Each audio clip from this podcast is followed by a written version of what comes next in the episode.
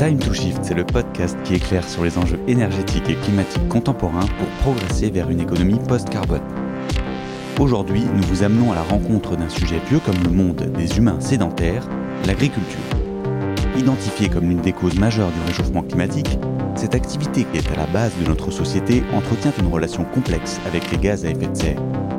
Pour commencer l'exploration de ce continent agraire, l'équipe de Time to Shift a décidé de s'intéresser d'abord à ce qui se passe sous nos pieds. Pour ça, mieux vaut en parler à un spécialiste. Nous avons rencontré le professeur Marc-André Sellos, microbiologiste des sols. Sols et carbone, c'est parti.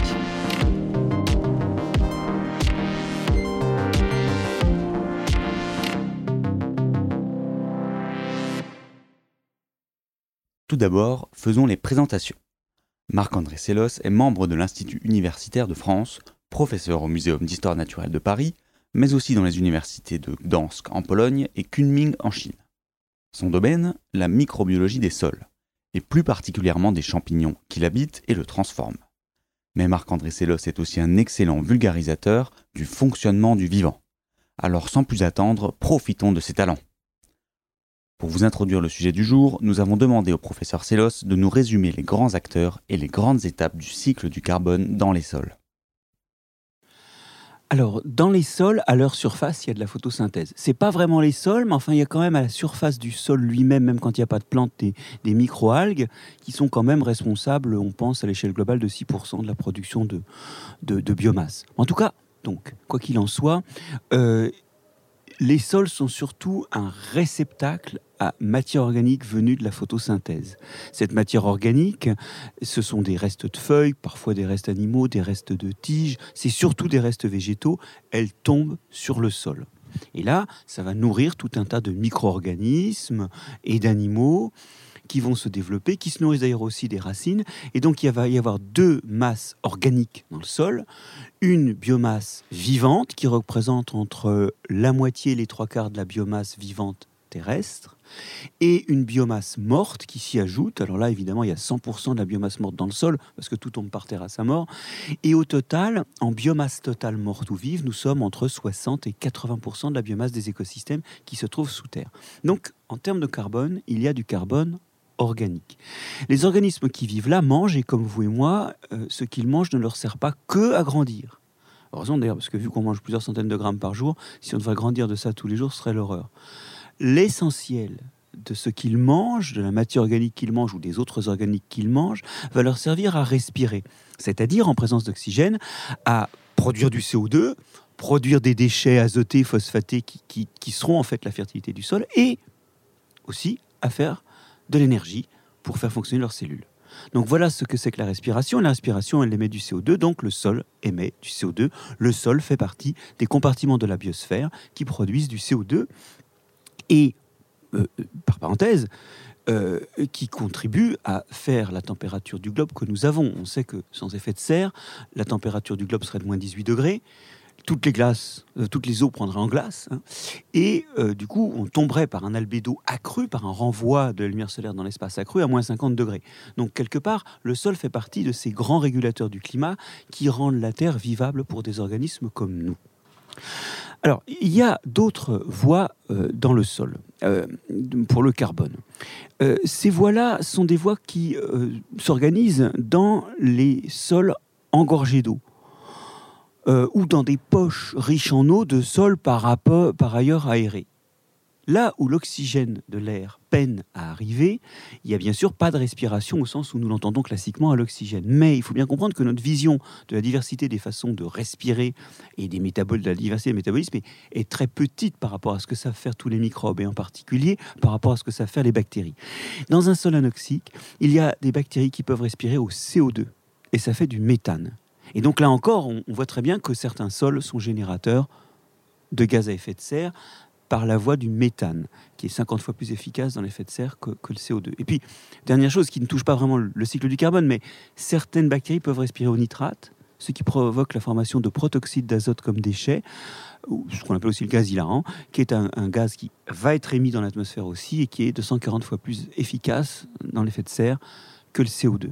Au total, on voit que le sol réchauffe le climat, mais mais il faut comprendre que l'énorme masse de matière organique stockée, pour qu'il y ait paroxystique hein, dans les sols de, de tourbière boréale, hein, où avec 3% de la surface des terres émergées, on stocke 75% de la biomasse totale du sol. C'est un chiffre absolument colossal.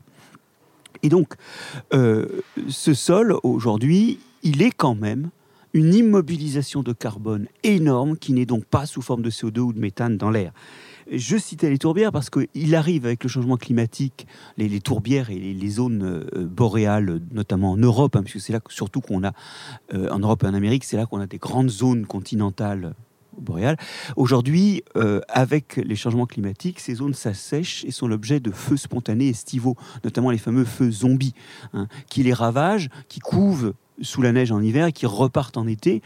Euh, en 2020, par exemple, hein, euh, en, Russie, euh, l'émission de CO2 liée à ces feux zombies, complètement incontrôlables par l'homme, était équivalente à la production de CO2 par l'homme en Belgique.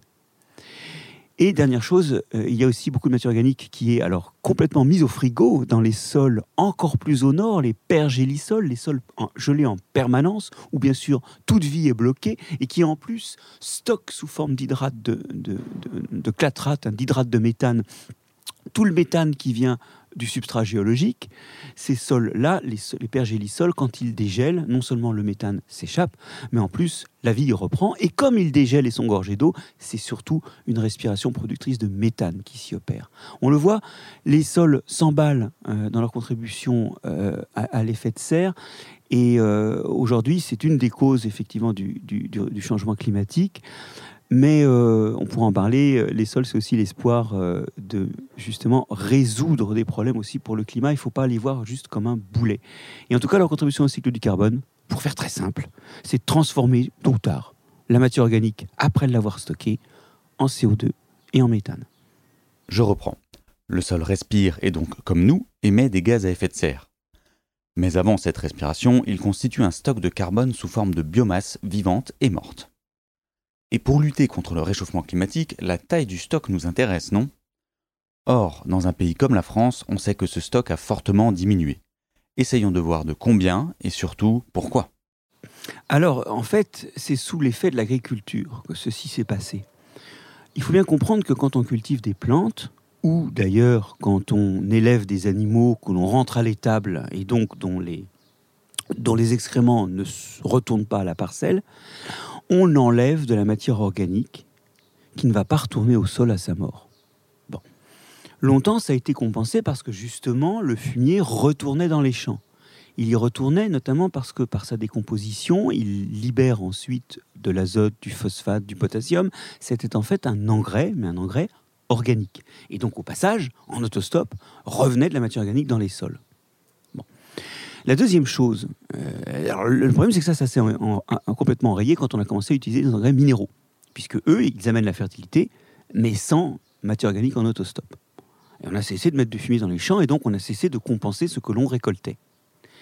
La deuxième chose aussi, c'est qu'on laboure. Alors l'homme a commencé par l'arrérage, qui consiste à faire un sillon en déversant de chaque côté la terre, puis il a eu, euh, il s'est mis à, quand il a inventé la charrue et qu'on a pu avoir des animaux quand même assez puissants pour pour traîner ça, on a fait du labour qui consiste à soulever le sol et le déverser sur le côté.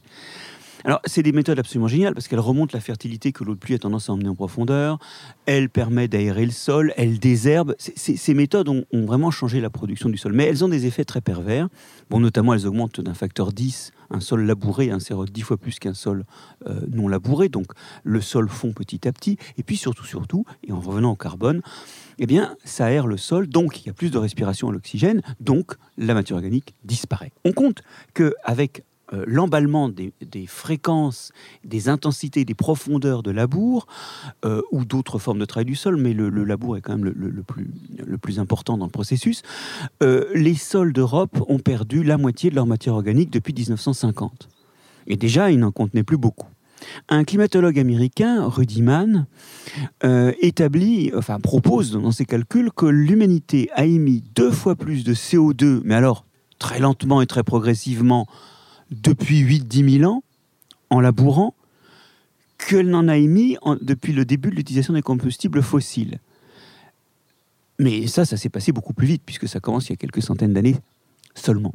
Alors d'ailleurs, il propose que cette émission de CO2 et d'ailleurs aussi l'émission de méthane hein, dans les sols inondés euh, par la riziculture euh, à partir à peu près de, moins de 5000 ans avant le présent, euh, ces émissions de CO2 et de méthane ont limité la tendance à un retour en glaciation qui aurait dû s'opérer d'après les déterminismes astronomiques qui déterminent les glaciations depuis 2 millions d'années sur Terre, qui aurait dû s'opérer, disais-je, à partir de 8-10 000 ans. Donc ça explique que l'Holocène soit une des périodes de stabilité climatique les plus longues du, quaternaire, parce qu'effectivement, on a stabilisé le climat au début par ces émissions-là, et D'ailleurs, ça fait très peur. Parce qu'une des possibilités qu'il y a en filigrane, c'est que la civilisation n'ait été possible, n'ait démarré en fait, que parce que le climat était assez stable pour que nos tâtonnements pour mettre au point des gestions de la nature ne se retrouvent pas vains le lendemain à cause d'un changement climatique. Et ça, en miroir avec l'époque actuelle, ça fait peur. On rentre dans une période où effectivement on a, nos pratiques risquent d'être vaines le lendemain parce que le climat a changé. En tout cas, quoi qu'il en soit, euh, nos sols agricoles essentiellement à cause du labour et parce qu'on n'y met plus de fumier, mais plutôt des engrais minéraux, et qu'on continue à récolter, nos sols agricoles ont perdu de leur matière organique. Cette matière organique, elle a bien sûr des rôles comme stock de carbone, et quand on la déstocke en la respirant, ça fait de l'effet de serre, très bien, mais elle a aussi d'autres rôles. Un, elle nourrit tout un tas de micro-organismes dans le sol, qui par ailleurs ont des rôles comme transformer l'azote atmosphérique en azote euh, ammoniacal ou nitrique. Un deuxième rôle, c'est qu'elle retient l'eau. Elle le retient de deux façons. Par elle-même, elle retient l'eau. Et puis comme elle stabilise la structure du sol, elle stabilise les trous, elle colle au plafond des pores du sol, des lacunes du sol, les petits morceaux qui, font, qui en font la voûte, et elle stabilise les trous où l'eau peut rentrer et circuler. Donc elle a un rôle sur la rétention de l'eau par elle-même et par la stabilisation des trous. Et puis, stabilisatrice, collant les morceaux du sol, elle a un rôle contre l'érosion. Donc on le voit, la matière organique, c'est un peu euh, la panacée. Je, dis souvent qu'il n'y a pas de panacée, mais quand même là, on voit qu'elle fait plein de choses. Elle stocke du carbone, elle retient de l'eau, elle stabilise le sol contre l'érosion, elle nourrit des microbes euh, et la biodiversité du sol. Euh, c'est extra. Ah ben, manque de chance, il y en a de moins en moins. Enchaînons sur cette idée de puits de carbone. Comme on vient de le voir, les sols européens auraient perdu environ la moitié de leur teneur en carbone. Cherchons le positif. Est-ce qu'on ne serait pas assis ou debout sur un énorme puits de carbone potentiel qui ne demande qu'à être utilisé? Oui, alors effectivement, la question se pose de savoir si on ne peut pas utiliser euh, la capacité du sol à stocker du carbone, c'est-à-dire refaire des réserves dans le sol qui finiront par être dégradées, mais pendant tout le temps où on va nourrir, reconstituer ce, euh, ce stock et avant qu'il soit respiré, on va avoir moins de CO2 dans l'air. L'idée, c'est que tout comme quand on plante une forêt, quand on remet du carbone dans le sol au début, ce qu'on met est plus fort euh, et plus intense que ce qui part. On reconstitue le stock, mais quand la forêt arrive à l'équilibre, en quelque sorte de croissance, eh bien là, ce qu'elle stocke égale ce qu'elle perd. Et effectivement, on va revenir à des sols qui auront plus de carbone, mais très rapidement, il faudra continuer à en mettre, mais il en sortira autant. L'idée est de reconstituer ce stock, et dans le temps où on le reconstitue, là, on stocke du carbone. On ne va pas le reconstituer éternellement. Et on a envie de le reconstituer parce qu'on sait que même si aujourd'hui on cesse d'émettre euh, du CO2 et des gaz à effet de serre, de toute façon on en a émis beaucoup. Euh, souvent, je, me heurte à la question de savoir quel est le, temps du forçage climatique, mais ce que je lis, c'est qu'on pense qu'il est d'une dizaine d'années, et que c'est en tout cas l'ordre de grandeur. C'est-à-dire que ce qu'on a mis dans l'air, là, ben, dans dix ans, on saura exactement ce que ça fait au niveau climatique. Euh, quoi qu'il en soit, il y a donc des raisons actuelles et futures de vouloir retirer ce qu'on a mis, et un des leviers, c'est de mettre ce carbone dans le sol. Alors ça, ça pose euh, plusieurs questions. Ça pose la question de savoir d'où vient ce carbone et comment et où on le met. Alors indubitablement, euh, il faut mettre ce carbone sur des sols qui ont été labourés et ne plus les labourer. Et ça, ça débouche sur toutes les pratiques déjà mises en œuvre par des agriculteurs audacieux et, et repris aujourd'hui par des chercheurs qui essaient d'optimiser ces pratiques. C'est l'agriculture euh, sous couvert, ou l'agriculture de conservation, ou la permaculture, bref, toutes ces formes d'agriculture où on ne laboure plus, et où d'ailleurs on a toujours un couvert végétal, notamment on plante entre deux cultures, et ces plantations, c'est à la fois des plantations de, plantes qui vont amener de l'azote au sol, qui vont retenir ce qui s'y trouvait pour éviter que ce soit entraîné euh, par les pluies de l'hiver, mais aussi des plantes qu'on va finalement abattre, coucher sur le sol et qui vont faire un apport de matière organique. Donc ces méthodes culturales-là, elles ne labourent plus. Donc il n'y a plus trop d'oxygène qui rentre dans le sol. Le sol respire encore, mais il ne va pas déstocker du carbone. Deuxièmement, on le couvre toujours. Donc l'interculture, les plantes qui ont poussé en interculture vont nourrir ce sol en carbone. Et puis, il faudra en mettre plus du carbone. Il faudra en mettre plus parce qu'il faut notamment amener des engrais et on va les amener sous forme d'engrais organiques. Et donc on va mettre là les déchets de l'agriculture, d'élevage. C'est-à-dire qu'on va remettre du fumier. Et c'est là qu'on voit que euh, l'élevage n'est pas nécessairement l'ennemi de la production végétale. Il produit le fumier qui est en fait la forme d'engrais euh, la plus souhaitable. Et c'est en ce sens que celui disait que labourage et pâturage sont les mamelles de la France. Alors sur le labourage, il se plantait un peu parce que c'est très efficace à court terme, mais à long terme, ça abîme les sols. Par contre, sur le, quand il disait pâturage, il pensait en fait que le pâturage faisait du fumier. C'est à ça qu'il pense. Hein. Il ne faut pas penser que c'est qu'on va manger des bestiaux. Hein. Non, non, c'est que ça fait du fumier et puis aussi de la traction animale. Et en fait, euh, là, en retrouvant ces, engrais organiques, il ne faut pas oublier l'animal qui en France produit le plus de fumier. Or, souvent, les gens patinent, ils se demandent si c'est le lapin, le cochon d'Inde, le, la vache, et ben non, c'est l'homme c'est l'homme. Et l'homme, regardez la poubelle de votre cuisine, gaspille une partie euh, de sa matière organique, euh, matière organique, de ses déchets. Regardez vos toilettes, dont tous les effluents vont se perdre dans des stations d'épuration où on brasse l'eau pour que des organismes respirent ça, pendant que vos poubelles vont dans des sites d'incinération où on en refait du CO2. Alors l'idée, c'est que bien trier, le contenu de la cuvette des water et le contenu des poubelles de cuisine doivent retourner dans les champs. Ça a une double vertu. D'abord, du point de vue de l'azote et du phosphate, ça revient à le recycler vers les champs, au lieu que d'en prendre dans des mines ou d'en extraire à, grand coût d'énergie de l'atmosphère pour, l'azote. Hein. Ça évite d'aller chercher de nouveaux engrais minéraux à chaque fois. Donc il y a ce recyclage de fertilité. Mais en passage, cette fertilité, elle arriverait avec de la matière organique et ce d'autant moins qu'elle serait moins compostée. Il faut comprendre que le compostage, ça réduit la masse des déchets, mais c'est parce que ça émet du CO2. Parce que ça transforme, ça respire de la biomasse. Et donc l'idée que le, compostage, c'est pas mal, mais ça va surtout avoir des vertus de recyclage de l'azote et du phosphate, et beaucoup moins des vertus, quand on mettra ça dans le sol, de stockage de carbone. Ce qu'il faut, c'est mettre rapidement les déchets frais dans les champs. Alors là, tout le monde a un peu peur parce qu'on se dit, mais, mais, il est en train de transformer les, paysages euh, en tas d'ordures. Non, non. Si les sols ne sont pas labourés, si les sols sont riches en matière organique qui fait proliférer les microbes, il y a plein de vers de terre dedans. Les vers de terre que mangent les mouettes quand on laboure. Les vers de terre qui crèvent de faim quand il n'y a pas de bactéries dans le sol parce qu'il n'y a pas de matière organique pour les nourrir. Sachant que les vers de terre, s'ils mangent la matière organique, c'est pour en digérer les bactéries. Donc, si on a un sol vivant, qui n'est plus labouré, et dans lequel arrive de la matière organique, eh bien, on aura des vers de terre. Et les vers de terre, vous savez, quand ils font caca, eh bien, ils font caca en surface. Voilà. Quand ils font leur fesses, ils sortent de leur trou pour déféquer et ils enterrent très rapidement les choses. Darwin avait dans son livre sur les vers de terre, son dernier livre publié en 1880, il avait insisté là-dessus, sur cette phénoménale capacité des vers de terre à enterrer tout ce qui est à la surface du sol. Or, les sols agricoles sont des sols à vers de terre. Alors, je ne dis pas qu'il ne faudra pas compléter avec quelques engrais minéraux, notamment pour corriger les rapports NPK, azote, phosphate, potassium. Je ne dis pas que certains sols n'exigeront pas, notamment des sols limoneux en climat océanique, ne nécessiteront pas de temps à autre des décompactions mécaniques, parce que sous le poids de l'engin agricole, ils, se tassent et leur porosité s'écrase. Mais à part des cas particuliers, et en étant très ouvert aux exceptions, mais aux exceptions, je pense que sortir du labour et remettre de la matière organique, y compris celle produite par l'homme dans les champs, c'est résoudre tous les problèmes posés par l'absence de matière organique dans les sols, qui, je le répète, sont le déstockage de carbone, oui, mais aussi la stabilité structurelle du sol et sa résistance à l'érosion, l'entretien de la biodiversité du sol et la capacité du sol à stocker de l'eau. Cette dernière étant, pour revenir aux aspects de changement climatique, absolument vitale dans un pays qui est en voie de méditerranéisation. Quand on nous dit qu'il pleut pratiquement autant sur l'année, mais que c'est moins en été et plus au printemps et en automne, on voit très bien qu'on a besoin d'avoir des sols construits pour garder mieux l'eau. Ça fera peut-être que quelques jours pour attendre la, pluie suivante, mais ça peut sauver une récolte. Et donc, même par rapport euh, aux effets hydriques du changement climatique, c'est une urgence de remettre de la matière organique dans les sols. Et puis, il y a une dernière chose, par rapport à une forêt.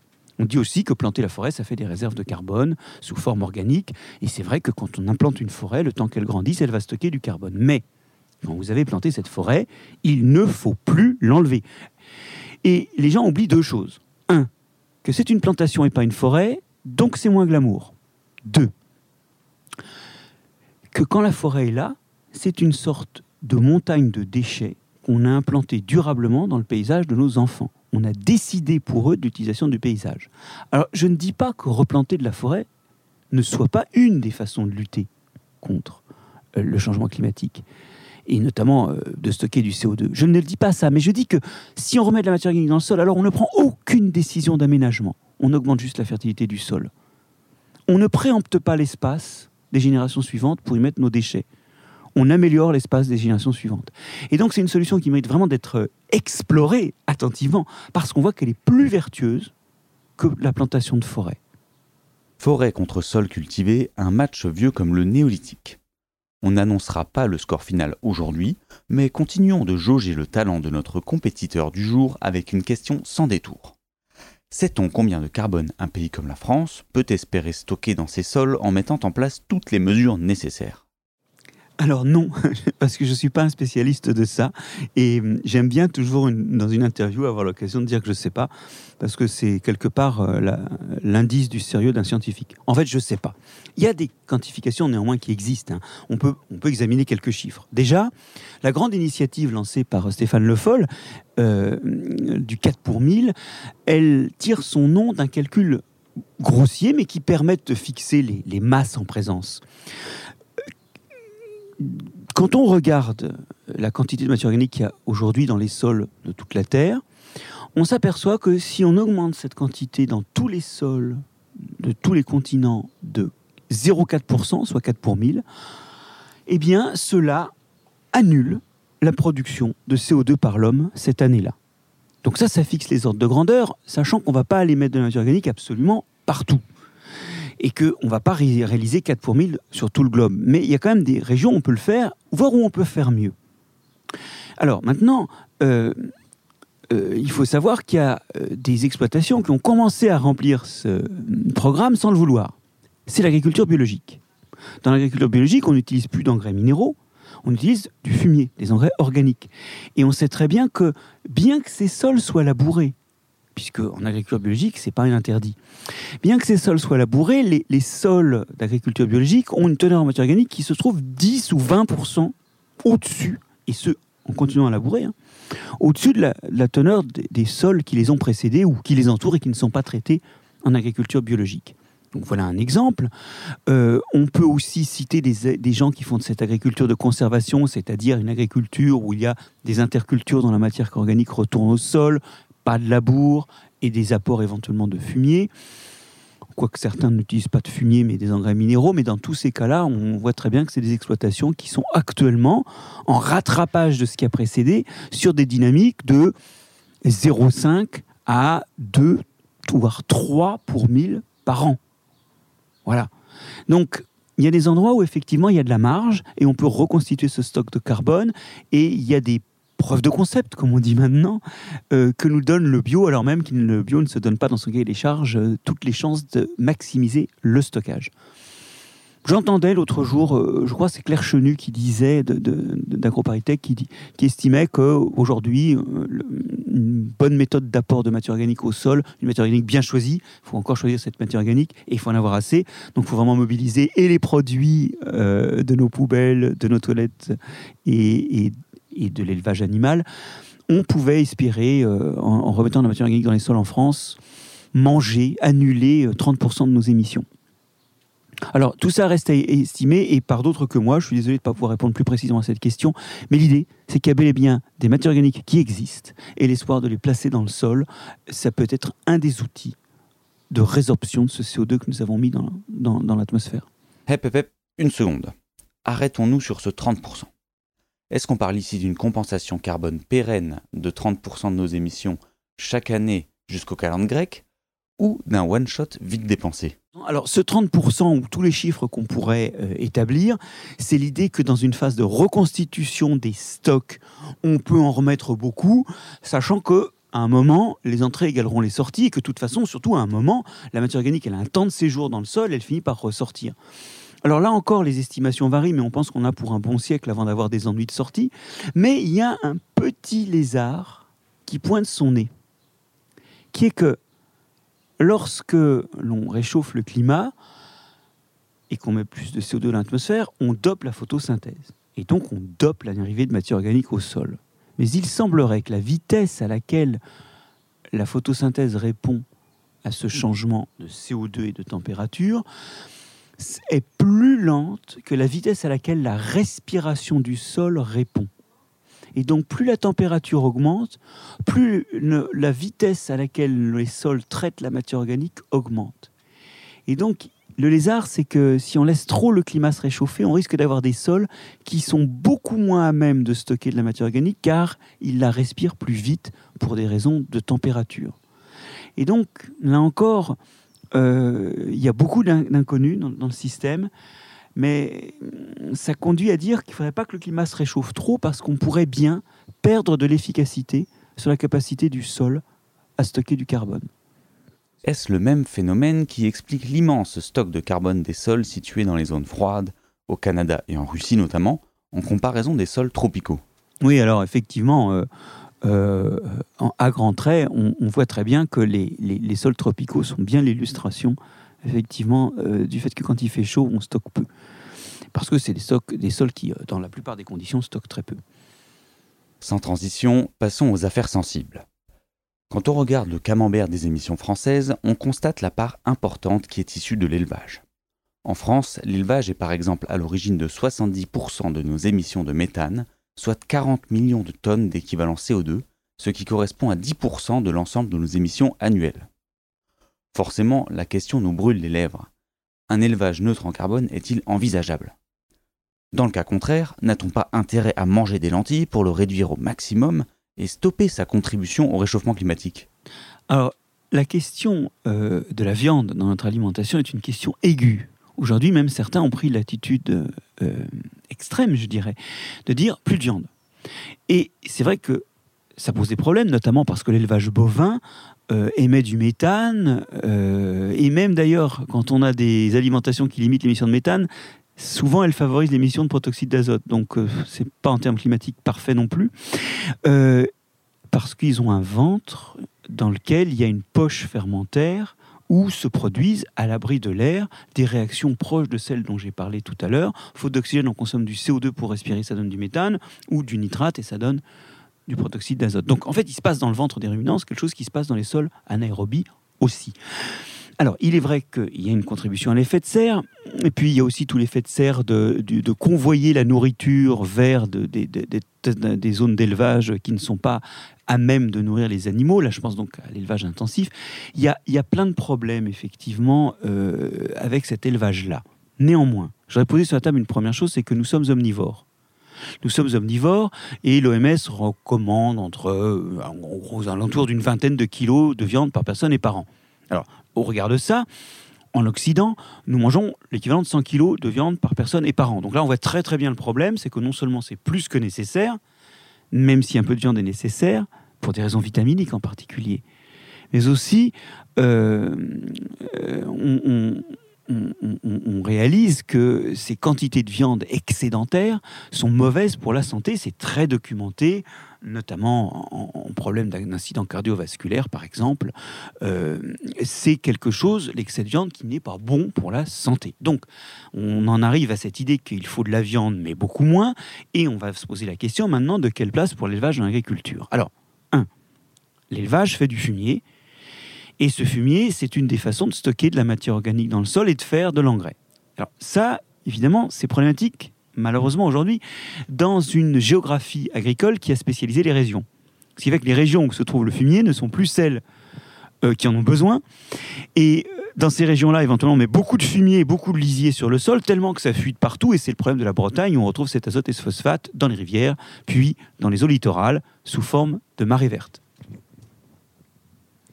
Donc ça, c'est la première chose, c'est l'idée que euh, l'élevage peut fournir de la matière organique fertilisante au sol, mais malheureusement aujourd'hui, il faudrait revoir un peu quand même l'intrication des zones de culture et d'élevage pour rendre ça optimal. La deuxième chose que je voudrais dire sur l'élevage, c'est que si on exclut l'élevage intensif, qui a plusieurs défauts. notamment, un de ses défauts, c'est de demander énormément de ressources. Donc, on va finir par importer de très loin des tourteaux par exemple de soja. Euh, on va mobiliser les surfaces agricoles ailleurs pour nourrir les animaux. Enfin, 71% de la surface agricole en Europe sert à nourrir des animaux. C'est effrayant. Donc, si on supprime cet élevage intensif, il nous reste la question de savoir euh, où faire de l'élevage extensif. Et là, il y a une bonne nouvelle.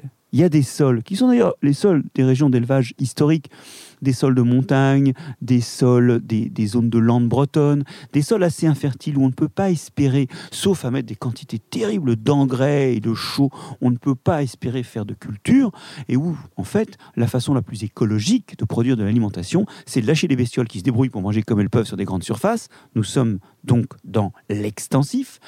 Et puis de temps à autre, on chope les mâles et on les mange on, le fait moins avec les femelles parce qu'elles font des petits, donc elles, jouent la démographie du système. C'est aussi d'ailleurs les cochons dans les dehesas d'Espagne, hein, ces cochons bellota là, qui, sont des sols qui sont rendus complètement infertiles par les tanins de chêne qui poussent là. Euh, bah, eux, ils arrivent à, se débrouiller, à manger quand même, et de temps à autre, on mange ces cochons avec un goût absolument somptueux, qui est d'ailleurs un goût issu des tanins des chênes qui poussent au-dessus et des glands qu'ils ont mangés. Alors, il y a de la place géographiquement pour l'élevage, sur les sols peu fertiles, il y a des sols à viande. Voilà, il faut le dire. J'en parle d'ailleurs dans, euh, à la fois dans mon livre sur les tanins, les, goûts et les couleurs du monde, et aussi dans mon dernier livre sur les sols, l'origine du monde, il y a clairement des sols à viande. Et en plus, on va en retirer du fumier de ces animaux qu'on va pouvoir donner au sol à plantes. Après, en termes d'effet de serre, là, il faut sans doute faire des calculs assez fins d'ajustement pour voir euh, les productions de gaz à effet de serre et la résorption qu'on peut espérer par le biais de l'enfouissement de la matière organique dans les sols. Mais au total, je dirais que la question est plus de mettre ça dans un grand cocktail de solutions. Et en tout cas, je dirais que euh, ce qui est certain, c'est que dans la perspective de réduire les émissions carbonées, l'élevage intensif est en ligne de mire. Ça, c'est clair. Et il est aussi en ligne de mire de la santé humaine, parce qu'on mange trop de viande en Occident. Et ça fait deux bonnes raisons de se retrousser les manches et d'aider les agriculteurs qui pratiquent l'agriculture intensive à opérer une mutation vers des formes d'agriculture plus cohérentes avec l'environnement et la santé sociétale. À Time to Shift, les cocktails, on adore. Si le ministre de l'Agriculture nous écoute, la recette est simple une bonne dose de déspécialisation des régions, des grosses rondelles d'accompagnement des éleveurs pour en terminer avec l'élevage intensif, et on ajoute une bonne cuillerée de recherche supplémentaire pour un bilan affiné des entrées et sorties de gaz à effet de serre de ce système complexe. Cette interview touche bientôt à sa fin. Alors finissons sur une note un peu moins utilitariste et profitons des talents d'artiste de Marc-André Sellos. Professeur, est-il possible de s'émerveiller de toute cette biodiversité du sol qui se dérobe à nos regards? Alors oui, euh, biodiversité cachée, c'est vrai.